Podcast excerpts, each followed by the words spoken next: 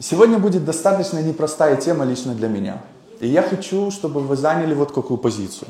Я бы хочу, чтобы вы просто побыли слушателями. И все, о чем я буду говорить, не буд... я не буду ни о ком из вас думать. Я не буду никого иметь в виду больше, чем самого себя. Я просто хочу, чтобы вы порефлексировали над тем, а, о чем я буду говорить, и потому что я возьму это, эти цитаты прям со слов Павла, с того, что он оставил. И текст будет достаточно непростой, а, он будет чуть-чуть подгружающим нас. И поэтому я хочу, чтобы вы не сидели и не думали, что я думаю о ком-то из вас, но чтобы вы вместе со мной поразмышляли. Я рад за тех людей, которые впервые, возможно, пришли и не имеют ничего общего с христианством, вообще просто пришли на что-то посмотреть, им просто интересно. Почему? Потому что вы увидите, как Бог а, через апостола разбирается со своей собственной церковью. Потому что на протяжении истории, к сожалению, люди а, от имени церкви сделали много всего злого и нехорошего. И по сей день происходят разные странные штуки в церквах. Периодически что-то злое происходит, и люди говорят, а, вот видите, это в церкви. Вот мы все про вас на самом деле знали. И вот сегодня я хочу показать вам, почему это происходит. И как на это смотрит Бог. Давайте мы зачнем, а, я прочитаю вам этот текст, и потом мы с вами начнем об этом думать. Итак, это цитата из второго послания Тимофея с третьей главы. «Знай, то есть Павел обращается к своему ученику Тимофею, который является пастором Ефесской церкви. А, несмотря на то, что он юноша, юноша в Библии это, это такое растяженное понятие, оно до 40 лет может быть. А, поэтому Тимофею приблизительно 30, а там никакие не 16. И он обращается к нему, уча его о том, как нужно управлять церковью и как в церкви должно быть. Он говорит ему, знай, что в последние дни наступят тяжкие времена. Можно сказать, ну это же в последние дни. Да, возможно, отчасти, но позже Павел скажет Тимофею, удаляйся от таковых. То есть это значит не только какое-то там последнее время, это то время, которое воспринимает Павел, потому что вся ранняя церковь, она жила в таком эсхатологическом настроении. Иисус ушел и сказал, я скоро вернусь. И поэтому они понимали, что скоро, как и мы с вами, каждое поколение понимает, что скоро, это значит вот-вот. И он говорит ему, знаешь, что в последние дни наступят тяжкие времена. Люди станут эгоистичны, корыстны, а, хвастливы, горды, кощунники, непослушны, родителям а, непокорны, непослушны родителям, неблагодарны, нечестивы, бездушны, непримиримы, клеветники, несдержанны, жестокие, будут ненавидеть добро предавать, будут безрассудны, надменны, будут любить удовольствие больше, чем Бога. Благочестие для них будет лишь внешней формой, но его реальную силу они отвергнут. Не имей с такими людьми ничего общего. Среди них есть такие, кто проникает в дома и обольщает легкомысленных женщин, которые обременены грехом и идут на поводу всевозможных желаний. Всегда учатся и никак не могут постичь истину. Как Иоанне и Амври делали все вопреки тому, что говорил Моисей, так и эти люди, поступая вопреки истине. Эти люди с развращенным умом и поддельной верой. Но они не преуспеют. Их глупость будет разоблачена перед всеми, как это было с теми двумя. И вот сегодняшняя вот эта тяжелая тема, о которой я буду говорить, она касается не неверующих людей, она касается церкви. Павел обращается к церкви, и он говорит молод, ну, юноше-пастору, который является руководителем церкви, он говорит ему, что вот что есть в церкви. Вот какие есть люди. Для меня это достаточно тяжело, но достаточно близко. И если каждый будет честен перед собой, то когда мы перечитывали этот список, каждый может сказать, ой, а это про меня. Вот это больше про меня. И вот про это меня я и хочу поговорить. И мы сначала пробежимся с вами по списку, а потом а, рассмотрим отдельные эти стихи. Тут я использовал новый русский перевод, здесь я больше использовал уже, а, брал с языка оригинала, там чуть другие названия, и многие, и многие эти, я, короче, я буду объяснять эти слова, что, что, что они значили. И первое, с чего начинается, он говорит, они будут себя любивы. Я специально оставил это синодального перевода, э, такое более, более емкое слово. И знаете, это вот когда в христианстве любить нужно себя, и я такой, о, мое любимое. Почему? Потому что, как я уже один, однажды говорил, рассказывал в проповеди про любить себя, популярная современная психология берет этот текст Писания по поводу, что нужно любить самого себя, и неправильно ее подает, не с библейской точки зрения. И вот я вам хочу сказать, что с библейской точки зрения себялюбие – это одно из первых грехов, на котором все начинает строиться. Это не значит, что собой нужно пренебрегать, что там себя не нужно любить. Я уже говорил не один раз, что мы себя все прекрасно любим. И не нужно путать свою заниженную самооценку с тем, что мы себя не любим. Это не одно и то же. Но вот как раз-таки любовь к самому себе является тем пороком, который приводит всех к дальнейшему совершению греха. Потому что мы начинаем делать то, что нравится нам. Вопреки тому, правильно это или неправильно, принесет ли это кому-то боль, принесет ли это кому-то вред. Нас это мало интересует, потому что это важно для нас. И вот Павел говорит о том, что самое первое, что эти люди, которые находятся в церкви, Павел, па, смотри, говорит Тимофей, чем ты будешь окружен, и, возможно, ты сам тоже таким являешься, себя любимым человеком. Второе, он говорит о людях, которые серебролюбивые или сребролюбивые, или люди, которые любят деньги. И можно сказать, можно хотя бы деньги не трогать, да? Но вопрос не в деньгах, вопрос не в том, что вам нельзя много зарабатывать, вы не можете зарабатывать больше, чем вы хотите. Вопрос в том, и проблема является в том, когда мы начинаем определять свою ценность, свою значимость через то, что у нас есть. Вот если у меня есть дом, машина, квартира, я хорошо зарабатываю, меня много кто знает, ну вот тогда я значит ценный. Но Павел говорит нет. И помните цитату Иисуса, когда он говорит, что жизнь человека не зависит от избытка его имения. То есть на самом деле мы говорим, нет, ты что, моя жизнь зависит от того, что у меня есть. Если ты лежишь под завалом дома после землетрясения, и ты понимаешь, что, возможно, тебя оттуда не вытащат, я тебе гарантирую, меньше всего ты думаешь о том, сколько у тебя денег. Когда ты тонешь, меньше всего ты думаешь о том, сколько у тебя денег, сколько у тебя квартир или машин. Когда ты лежишь уже перед смертью и понимаешь, что тебе чуть-чуть осталось, ты в этот момент не думаешь о том, сколько ты заработал. Ты начинаешь понимать, что оказывается, в жизни были вещи куда важнее, чем то, сколько я могу заработать или сколько у меня было. Но наша заниженная самооценка, унижение с детства, которое мы переживаем, или бедность, в которой мы можем жить, она толкает нас на то, чтобы мы начинали определять себя через то, что у нас есть. И это порог. Следующее это хвостун. И хвостун это не просто человек, который хвастается, что у него что-то есть. А, что ему купили новый компьютер, и теперь он будет в CSGO гонять. Вот. Не, не, это, не, не это хвастовство. А, локальный мем, да? А, хвостун это человек, который говорит, что у него есть что-то, чего на самом деле у него нету. И делает он это ради того, чтобы люди стали ему доверять. Вот об этом хвастовстве в оригинале идет речь. Чаще всего это похоже на политиков. Знаете, они говорят, если вы выберете меня, я обещаю, что моя жизнь изменится. Э, то есть ваша, да? У меня вот такие качества, я могу делать вот это, вот это, вот это, вот это. Но на самом деле у него этого нету. Но ради того, чтобы обрести благоволение со стороны людей, он готов рассказать о себе больше, чем на самом деле он является. Следующее это высокомерие.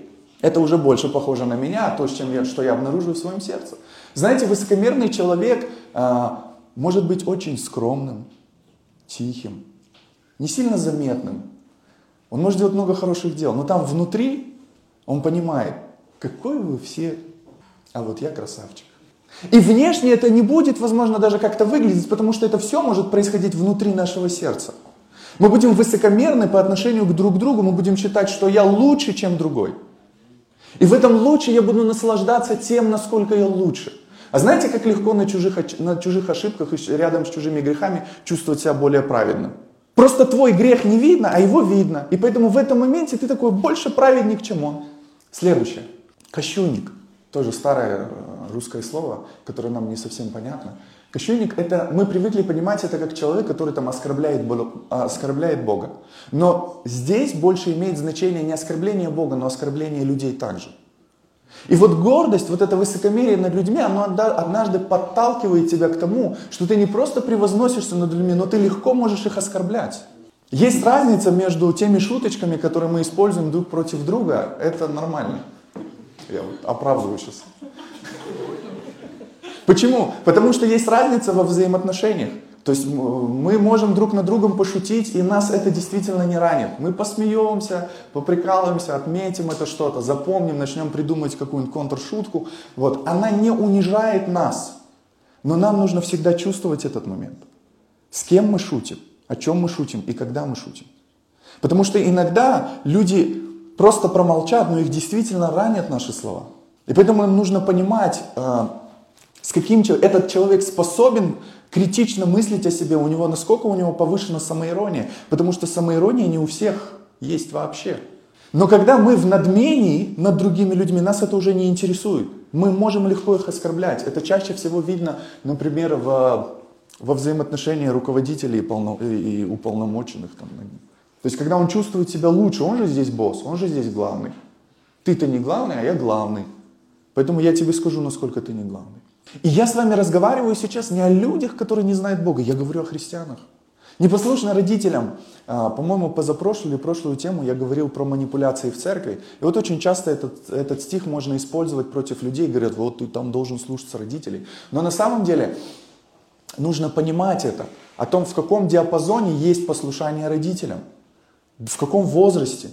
И когда мы говорим о почтении к родителям, в чем это на самом деле должно выражаться? Должно ли это выражаться в беспрекословном послушании – или же больше к вниманию. Потому что когда ты становишься самостоятельный, когда ты не живешь под покровом родителей, когда ты уже живешь своей жизнью, то ты ответственен за себя, а не родители ответственны за тебя. И поэтому послушание к родителям здесь в каком контексте идет речь? А, Еще в древнем архаивном, а, архаивном обществе, архаичном, ну, например, у греков, если ребенок, сын ударит отца, то ему хана, мягко говоря. К сожалению, сегодня это становится практикой общества. В принципе, это было и тогда, но тогда это порицалось больше, чем сегодня. Сегодня мы можем просто видеть это в новостных каналах и такие, и этого меньше, чем... Точнее, это больше, чем раньше. Поэтому непослушен родителям, это не значит, что ты должен исполнять все, что тебе говорят. Но это значит, что ты должен быть внимательным. Неблагодарен. Вроде бы, слушай, ну что такого? Мы иногда забываем о том, и перестаем ценить то, что есть вокруг нас. Мы забываем о неком долге перед Богом, перед друг другом. Когда мы перестаем ценить те элементарные, вроде простые вещи, которые у нас есть, и вместо того, чтобы проявлять благодарность к этому, и просто иногда даже говорить друг другу спасибо, мы начинаем думать, что ну в принципе-то все в порядке, все мне должны, ничего особенного. Нечестив, тоже старое русское слово, которое может быть не совсем понятно. Нечестивец это человек, который на в своей внутренней, в негативном плане страсти и удовлетворении своих желаний, он начинает переходить все рамки. То есть он, ведя аморальный образ жизни, не может успокоиться с тем, что у него есть, он начинает придумывать себе еще что-то больше. Такая ненасытимость, которая приводит тебя все дальше и дальше и дальше. Которая ведет тебя и делает тебя хуже, чем животное. Недружелюбен. Это не про то, что ты должен всем улыбаться, каждому человеку. Потому что если ты реально пришел, и тебе тяготно, и ты хочешь посидеть в тишине где-нибудь в уголке, помолчать, может быть, поплакать, то, в принципе, нужно... Это, это нормально. Это не значит, что ты должен всем улыбаться и, и притворяться, что с тобой сейчас все хорошо. Непримирим. Непримирим, то есть человек, который не идет на примирение или на со, сотрудничество или содружество. Но вот в каком плане. Есть два момента. Иногда люди непримиримы, потому что они настолько ненавидят друг друга, что именно из ненависти они не согласны. И они не пойдут на то, чтобы строить коммуникацию. А есть непримиримие, когда человек просто бессовестный. Он настолько легко может давать обещания и не держать их, что таким человеком просто невозможно что-то строить. Клеветник. То есть человек, который клевещет или говорит неправду о другом человеке. Отец всех клеветников это, конечно, дьявол, потому что он самый первый, кто нам друг про друга рассказывает всякие гадости. И мы порой поддерживаем его в этом. Э, и вот, когда мы говорим о клевете, то если у человека украсть что-либо, он сможет это себе заново, возможно, купить и восстановить. Но если у человека украсть его доброе имя, то восстановить будет очень сложно, очень трудно. Поэтому нам нужно быть очень внимательны, когда мы кому-то говорим что-то о человеке плохо. Нам нужно иметь действительно достоверную информацию, чтобы мы не занимались сплетнями друг о друге. Потому что когда мы очерняем имя друг друга перед другими людьми, это одно из самых больших зол, которое может произойти с человеком. Потому что про меня можно рассказать столько неправды, Никогда у меня не спросив, так это ли на самом деле или нет. Просто построить в своей голове какое-то представление обо мне или о тебе, рассказать об этом другим, это будет неправдой. Но все будут в это верить и считать, что это действительно так. Следующее это жестокий. Вы знаете, даже животное, а, когда причиняет своему хозяину какую-то боль, по ней видно, что ей стыдно за это. Вот куда страшнее, когда человек теряет эмпатию к другому, теряет сострадание к другому, и он настолько становится жесток и безразличен, что опять же он становится, наверное, хуже, чем животное. Не любит добро. Иногда все зависит от того, чем ты окружен в своей жизни. И можно окружить себя таким обществом и не справляться с тем обществом, в котором ты находишься, что однажды добро для тебя теряет смысл. Ты настолько погружаешься в зло и в то, как люди мыслят и поступают, что начинаешь поступать именно так же. И добро тебе становится некомфортным. Заключительный список в перечислении Павла. Предатель. Тоже вроде бы понятное слово, так и есть. Контекст, правда, таков, что в раннем христианстве а, христиан подставляли, а, предавали в суды, говорили о том, где они живут, потом их казнили, кого ловили. И вот предательство это больше связано с тем, что ты из чувства мести начинаешь подставлять человека, чтобы ухудшить его жизнь. Безрассудный это человек, который не думает о последствиях. Он настолько занят собой, что в принципе ему без разницы, какой, что произойдет. Он настолько неосторожен по отношению к другим людям, что его действия приносят боль и вред другим людям. Но человек об этом не думает, ему, ему все равно. Надменность это состояние, когда ты важнее, чем все остальные. В принципе, ты такой маленький божок внутри самого себя, где все зациклено на тебе. Сластолюбивый, я специально оставил это слово, оно просто короче, чем в новом русском переводе. Это то, о чем говорит Павел, когда человек начинает любить удовольствие больше, чем Бога. Теперь я хочу вам сказать, что есть две категории христиан, которые всегда находятся в церкви. И вот этот весь список, который я перечислял, много из этого я вижу в самом себе, со многим я борюсь. Но корень вот этого зла, который происходит в церкви, и то, как это видят люди, вот в чем нам нужно разобраться. Есть два типа христиан, которые находятся в церкви, находились и будут находиться. И у них есть два разных пути того, как они будут проходить через то, с чем они сталкиваются. Первое, когда мы согрешаем или у нас есть какой-то, то есть мы искушаемся каким-либо грехом. Что в нас происходит? Борьба. Это нормальное, естественное состояние. Если бы грех не был привлекателен, никто бы из нас не грешил. Но в каждом из нас есть за что дернуть. Есть крючки, которые находятся внутри нас, которые дергают нас, увлекая нас во что-то. Это происходит абсолютно с каждым человеком. И поэтому один тип христиан – это люди, которые есть грех, они даже могут искуситься и согрешить аморальным поступком, страшным каким-то поступком. Но вопрос в том, что они знают это, борются, даже когда они проигрывают. Они не считаются с тем, что это нормально в их жизни. И есть период, он может быть очень долгим, но с человеком начинают происходить изменения в этой области. Даже если есть грех, с которым, об который ты спотыкаешься периодично с одной и той же цикличностью, но ты борешься с ним, потому что ты, ты понимаешь, что это неправильно. И есть второй тип христиан, для которых грех – это образ жизни. Там нету никакой борьбы вообще. Человек просто игнорит то, что происходит. Он слышит, что это неправильно. Он где-то понимает, что это неправильно, но ему все равно на это. Потому что он определил, что это хорошо для него. Какая разница, что ты думаешь об этом? И в итоге это приводит человека не к изменению, а к самооправданию. Когда человек сам себя оправдывает, вместо того, чтобы бороться, признаваться себе, говорить с собой об этом, он говорит, ничего страшного. Я такой, потому что в моей жизни были вот такие обстоятельства. Я так поступаю, потому что он так со мной поступил. И люди начинают себя самооправдывать. Это две разные категории христиан. И они находятся всегда внутри церкви. Скорее всего, возможно, я могу быть один из них. Именно эти две категории людей мы встречаем в церкви, и мы разочаровываемся от них. Знаете, вот эти все истории. Меня обидели в церкви там. Кого-то, ну, не как бы не совсем обидели. Он как бы сам по себе просто любит обижаться. А с кем-то действительно поступили несправедливо, неправильно, нечестно, так как не должны в церкви поступать с этим человеком. И он уходит с чувством вот этой горести. И он разочарован. Посмотрите, возьмите в пример Давида. Я всегда говорю, если бы Библию писали люди, но ее писали люди. Но такие сели и продумали, как бы написать Библию правильно. Они никогда бы не рассказывали о тех пороках, которые были с людьми. Потому что это компрометирует веру. И мы берем Давида, и мы видим, что он был, его, Библия называет ему мужем по сердцу Бога. Но мы смотрим на, на все, что он делал, там есть много чего хорошего, ребята, но там столько страшных вещей, которые он делал. Иногда ты читаешь и такой, Господи, ну можно было этого в Библии не оставлять? Я вот не могу понять, я сейчас вот Сам себе говорю, ну раз Давиду можно, значит и мне можно. Зачем ты это оставил? Почему нельзя было это спрятать? А потому что люди всегда остаются людьми. И те люди, которые сегодня делают что-то хорошо, не значит, что они всегда будут делать хорошо. И люди, которые уверены в себе, что они крепко стоят, что они совсем справятся, это не гарантия.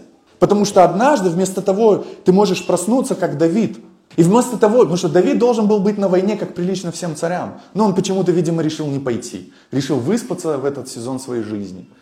И вместо того, чтобы делать то, что нужно делать, он просто проспал это время, проснулся, идет по своему, а, этому, как его там, по стене. Она, она обычно была большая, там можно было ходить, а, оружие расставлять. И вот он идет такой и смотрит на тем, а, а город же вокруг, вокруг него там. И заметил прекрасную женщину, которая у меня тоже вопросы к ней. Че она же голая на крыше дома купается? Эта женщина что-то планировала.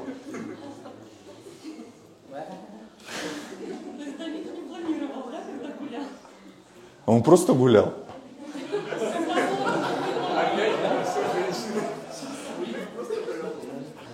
Все, перезагрузились.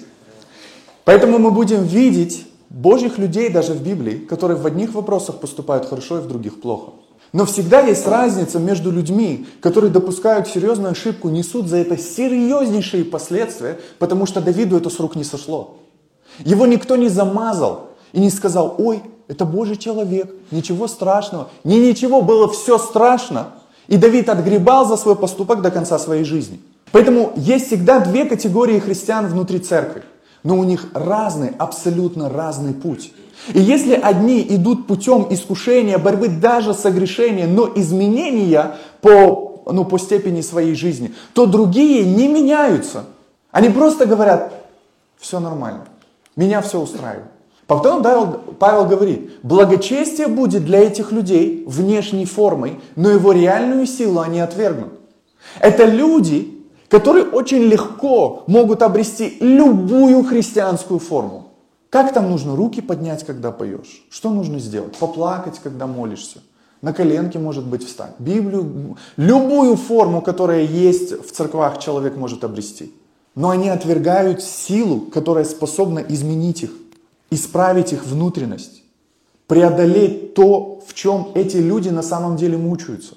Поэтому эти люди всегда могут выглядеть благочестиво, говорит Павел. Всегда. Это, это не обязательно, знаете, это, это может быть сердобольная бабушка. Ты такая только зашла, она так, юбку подлиннее. Что ты в таком виде пришла? Что накрашенная? А ты что смеешься здесь в церкви стоишь? Мы с женой стоим в церкви за руку. К нам потом подходит женщина и говорит, нельзя.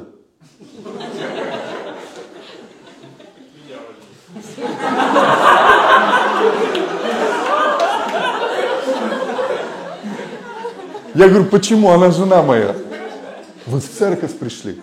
Я говорю, а, в церковь мы пришли. Бог такой, фу, какая мерзость, мы с женой за руку держатся.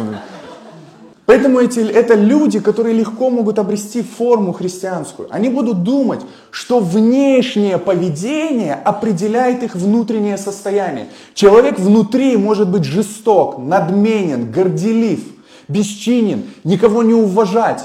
Но зато внешне он будет очень порядочно выглядеть. Он будет улыбаться, он будет мягко разговаривать, пока ты его не тронешь, и с ним трансформация не произойдет. И Павел говорит Тимофею, смотри, мы должны понимать, что внутренность куда важнее, чем внешность. Нечто подобное происходило с фарисеями. Они внешне выглядели очень правильно, они делали много правильных вещей. Все, что нужно делать, они делали. Для общества они казались праведными, но Иисус пришел и сказал, гробы окрашенные. Вы кого обманываете? Посмотрите на свою внутренность. Вы мертвы внутри, но снаружи пытаетесь показать, что вы, что вы живы.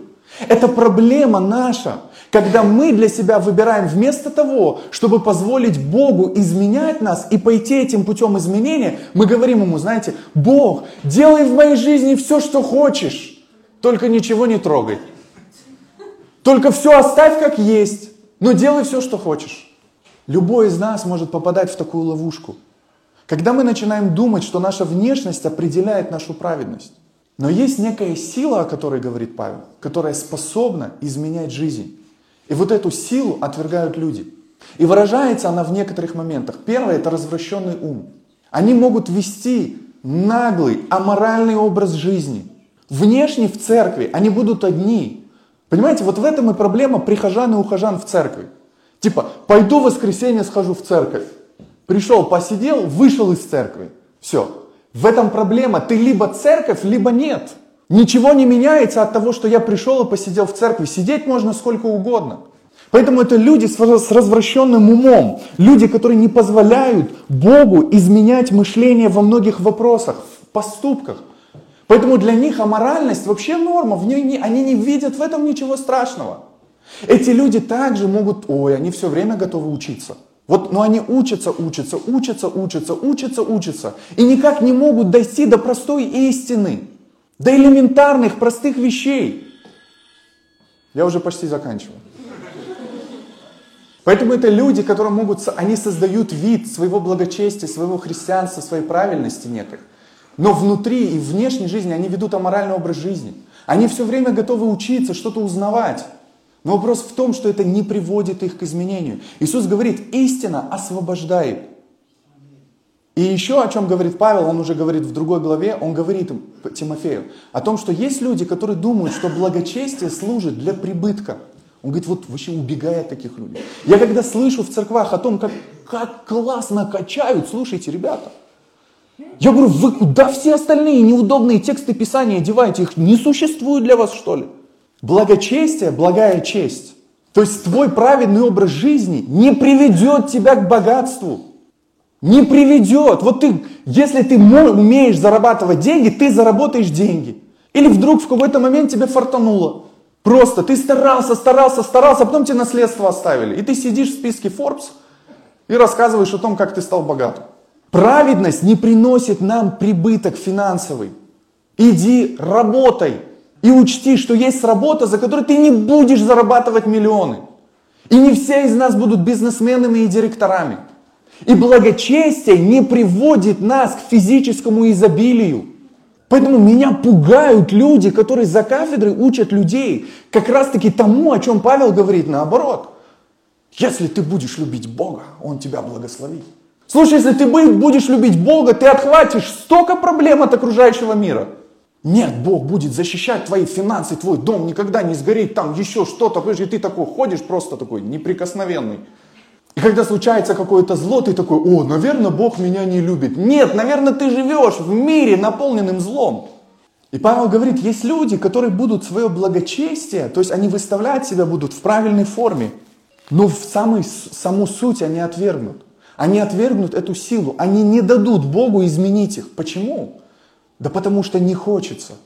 Не хочется что-то оставлять. И не вопрос, мы иногда Бога воспринимаем как личность, которая приходит и что-то хорошее у нас забирает. Отдай мне. Такой, Бог, мне нравится вести аморальный образ жизни. Мне нравится, отдай мне аморальный образ жизни. Не отдам тебе аморальный образ жизни. Он не посягает на нашу свободу. Он просто честно, открыто с нами разговаривает, предлагая нам выбор. И в итоге он называет это поддельной верой. Ребята, христианство, которое мы с вами видим, оно может быть настоящим, а может быть просто подделкой. И вот именно с этим мы с вами и встречаемся в церкви. И нам нужно понять, что того кринжа, который есть в мире, тех нездоровых поступков и того ужаса, который происходит в церквах, этого больше, чем здравомыслие. Здравомыслие и истинности меньше на общем фоне дурдома, который происходит. И поэтому люди, которые иногда приходят в церковь, они говорят, ой, а мы не знали, что оказывается христиане нормальные. Да, прикиньте, они еще шутить умеют, веселиться умеют. А мы думали, что христианство это такое, там это нельзя, того нельзя. Да все можно в христианстве, говорит Павел, но не все полезно. И он переводит человека на уровень ответственности. Ты должен разобраться с тем, что ты делаешь, полезно для тебя или нет. Павел говорит, исследуйте самих себя. Верили вы? Павел, ты обращаешься к церкви. Естественно, мы все в вере. Посмотри, мы молимся. Павел говорит, смотрите за собой. Может так оказаться, что наша вера просто подделка. Просто китайская. Она как бы выглядит как настоящая.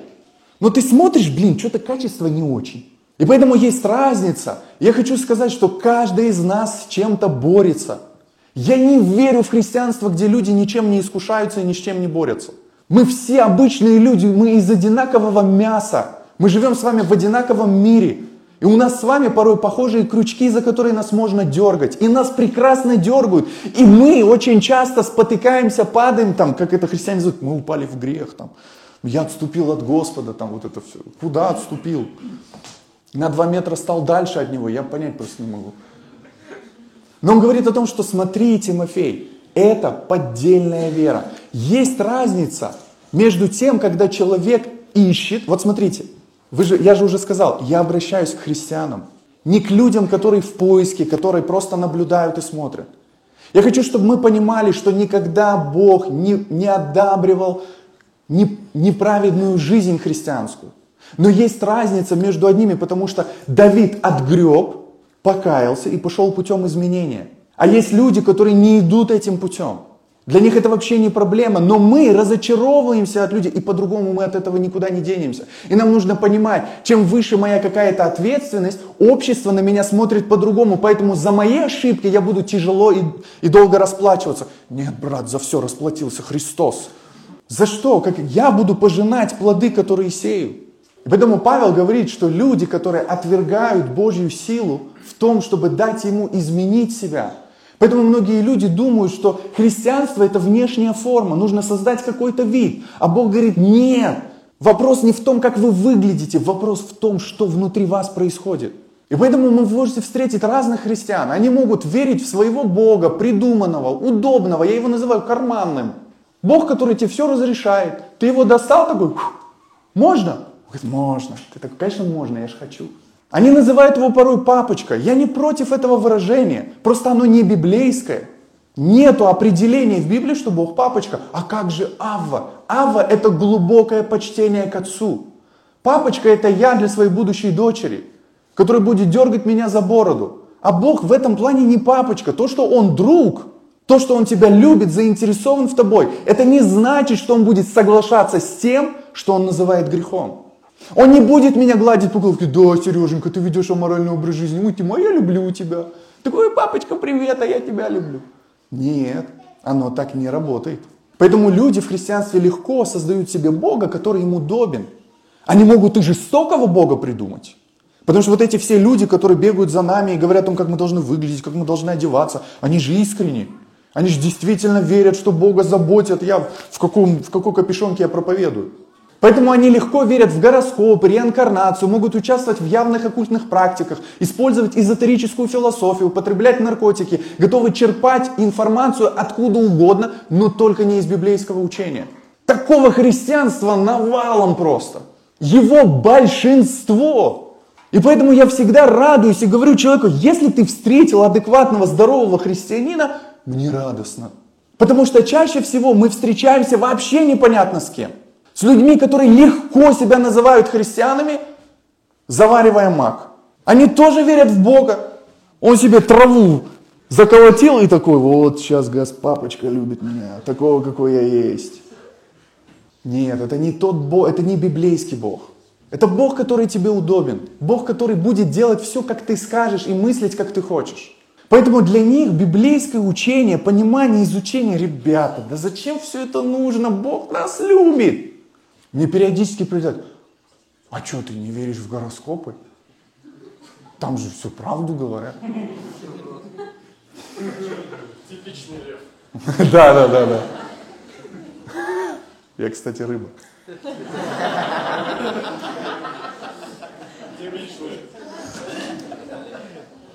Я надеюсь, вы к юмору нормально относитесь. Понимаете, вот это все, вот это, люди порой даже не понимают, они слушают каких-то людей, которые просто им в уши дуют эзотерику. Вот просто, она, она настолько явная, но люди с развращенным умом не понимают этого. Они говорят, а что? А все нормально. Люди настолько неразборчивы, они не тратят на это время, на то, чтобы разобраться в библейском учении. Поэтому для них все вот в этой каше одно. Все христианство, Бог для всех один. Они все перемешивают в кучу. Поэтому человек в своих убеждениях может быть кем угодно, но считать себя и себя и иметь вид христианина. То есть ты в своем убеждении кем угодно можешь быть, но в церкви ты можешь быть христианином. Поэтому можно легко казаться, сложно быть. Сформировать о себе внешнее представление легко. Но говорить о том, какой ты на самом деле, прятать самого себя от всех. Поэтому человек может, например, возьмем ту же реинкарнацию. Мне вот в Библии есть реинкарнация. Где, говорю? И начинает мне там текст показывать. Я говорю, ребята, ну есть же элементарные, самые простые, базовые понятия ну, герменевтики, экзегетики, как, как изучать библейский текст. Ну нельзя так жонглировать писанием, как вы это делаете. Вы хотите видеть, и вы видите то, что вы хотите в Библии. Оно не работает так. Об Иоанне же сказано, что это Илия. Вот, это Илия, переродился в Иоанне. Я говорю, ребята, ну вы придумываете. Никто никогда не рассматривал этот текст. Церковь никогда так даже не воспринимала. Нет, это для меня свидетельство из Библии. Зачем оно тебе надо? Зачем тебе Библия, если ты хочешь верить во все, что ты хочешь? Человеку надлежено однажды умереть, а потом суд. Поэтому мы должны пересматривать наши убеждения.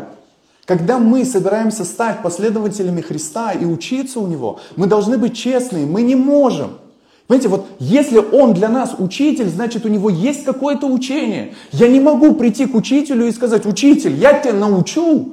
Если он учитель, то у него нужно учиться. Значит, в этом нужно разбираться. Значит, ему нужно позволить взять наши мотивы, наше мышление и поработать с этим. Самые тяжелые ученики это выскочки, которые сами знают, что им нужно делать, поэтому им всегда хочется сказать, слушай, если ты сам все знаешь, иди и делай. Зачем ты меня о чем-то спрашиваешь? Делай так, как ты считаешь, как ты хочешь. Все. Зачем ты хочешь учиться? Зачем ты притворяешься? И он к Вифинской церкви предупреждает и говорит, люди, отрезвитесь, как вам и должно, и перестаньте грешить. Ведь некоторые из вас не знают Бога. И я говорю это к вашему стыду. Павел обращается к церкви. Заключительный слайд. Поэтому настоящая встреча с Богом или решение следовать за Ним, пусть и постепенно, но оно будет выражаться, во-первых, в согласии с Богом, но также в изменении жизни человека, в его мыслях, чувствах и поступках. И у этого есть процесс. Это не то, что ты такой, Иисус, я согласен с тобой, сразу у, перевоплотился такой, над землей летаешь, все правильно делаешь. Оно так не работает. У этого есть прогрессия, у этого есть путь, который, который человек будет проходить. И в степени, и, и в зависимости от степени того, насколько человек был погружен. Смотрите, я, я ну, образно выражаю это так. У каждого из нас есть душа. И эта душа имеет разную кривизну, разную деформацию от греха в той или иной степени. У каждого из нас деформирована душа. И вот эта деформация – это тот грех, в который мы больше всего погружены. погружены. Это то, с чем мы больше всего боремся, то, что для нас является большей насущной проблемой. И это то, от чего тебе нужен процесс – Типа я когда пришел к Богу, знаете, вот это все представление о, о, там, о курении, там, о выпивке, от меня это все как, как семечки отлетало. Для, потому что для меня это не было сугубо тяжелой моей душевной проблемой, не в этом была деформация моей души. Но вот в том, в чем она была, на это уходил долгий-долгий мучительный процесс моей жизни. И поэтому нам нужно быть честными. Спросить себя, я в какой категории на самом деле нахожусь. Если ты находишься в первой категории, слушай, мы все в ней находимся – ты не один с чем-то борешься. Ты не один оступаешься. Ты не один. Нету в церкви идеально праведных людей. Все в той или иной степени допускают ошибки. Ты борешься не один. Ты сопротивляешься не один. Ты переживаешь о чем-то не один. Ты вообще никогда не один. Одиночество это иллюзия. Одиночество это больше наше понимание. Мы никогда не одни, даже когда мы одни в комнате. Ведь Бог-то с нами. Поэтому если ты в первой категории, то слушай, ты не один. Если ты честно понимаешь, слушай, скорее всего я во второй, то в чем радостная новость, хоть какая-то от этой проповеди, которую я говорю? В том, что ты легко можешь перейти на, к, туда, к первому типу. Ты можешь стать первым типом. Ты можешь стать человеком, который позволит Богу изменить свою жизнь. Можешь не позволять, но можешь позволить. Ты встанешь на этот путь процесса. То, что для тебя раньше считалось нормальным, станет ненормальным. Но оно станет не потому, что Бог у тебя это забирает, а потому что ты начнешь понимать, давай Ему открывать вот это, почему это плохо. Знаете, вопрос Бог, почему это плохо? Потому что тогда, когда тебе понятно почему, тогда ты и согласен с чем-то расставаться в своей жизни. А пока непонятно, для тебя это норма. И понимаете, я все упаковываю это обратно, все, что я говорю, в христианский образ жизни. Поэтому, когда вы будете встречаться с людьми, для которых аморальность является нормой, просто понимайте, как бы этот человек внешне не выглядел, скорее всего, он во второй категории, с поддельной верой, с ненастоящей. И это не человек, который только начал свой путь, который пытается разобраться, где Бог, что Бог, что правильно, что неправильно. Это чаще всего люди, которые десятками лет в церквах, но они явно ведут двойной образ жизни. По сути, мы все его ведем. Но просто для одних это норма, в, в чем они не видят ничего страшного, а для других это проблема, от которой они хотят избавиться. Но люди внешние, они будут разочаровываться об обоих, об обеих, обоих этих категорий христиан. Потому что люди с внешней стороны, они не будут разбираться или понимать, или осмыслять, в какой ты категории, борешься, борешься ты или нет. Они будут смотреть на поступок и определять тебя по поступку. Но для христиан, я скажу, это путь изменения. И Бог не требователен в вопросе того, что ты завтра по щелчку должен измениться. Но Он говорит, слушай, у тебя есть шанс, ты можешь, я готов тебе помочь. Я готов учить тебя, вразумлять тебя, я буду рядом. Даже когда ты будешь оступаться, когда ты будешь делать неправильно. Я не тот, который тебе скажет ничего страшного. Я скажу тебе, это страшно. Но я помогу тебе с этим прожить. Я помогу тебе это исправить. Ну, позволь мне. Поэтому большая часть вещей в истории, которых жестоких мы видим в христианах, которые делали, это люди, которые не позволили Богу изменить. Это люди, которые шли с огнем и мечом на территорию Израиля, чтобы освобождать святую землю и уничтожали мавров, просто всех с землей сравнивали. И они говорили, это от имени Бога. От какого? Сегодня происходит то же самое. Поэтому нам настолько нужно знать характер Бога, поэтому у нас есть Писание, где мы можем изучать Его разнообразие, видеть, какой Он. Но иногда так не хочется этим заниматься. Зачем это надо? Бог просто любит меня такого, какой я есть. Да любит он тебя такого, какой ты есть, но он не хочет, чтобы ты таким оставался. Потому что есть другой уровень жизни, другое восприятие жизни, другое отношение, другое переживание этой жизни, другое влияние на окружающий мир. Ты можешь остаться вот этой баклажкой, которая течет по течению. Ее мотает из стороны в сторону, бьет от одного борта к другому. А можешь стать человеком, у которого появится сила плыть против течения. Все говорят, это нормально, ты такой, нет, это не нормально. Если ты не будешь как мы, мы тебя не примем. Ничего страшного. Ничего страшного. От того, что вы меня не примете, ничего в моей жизни не изменится. Многие люди смеялись надо мной. Мои друзья, когда я стал христианином, многие друзья реально смеялись надо мной. Знаете, вот эти все типичные шутки. У тебя отберут квартиру.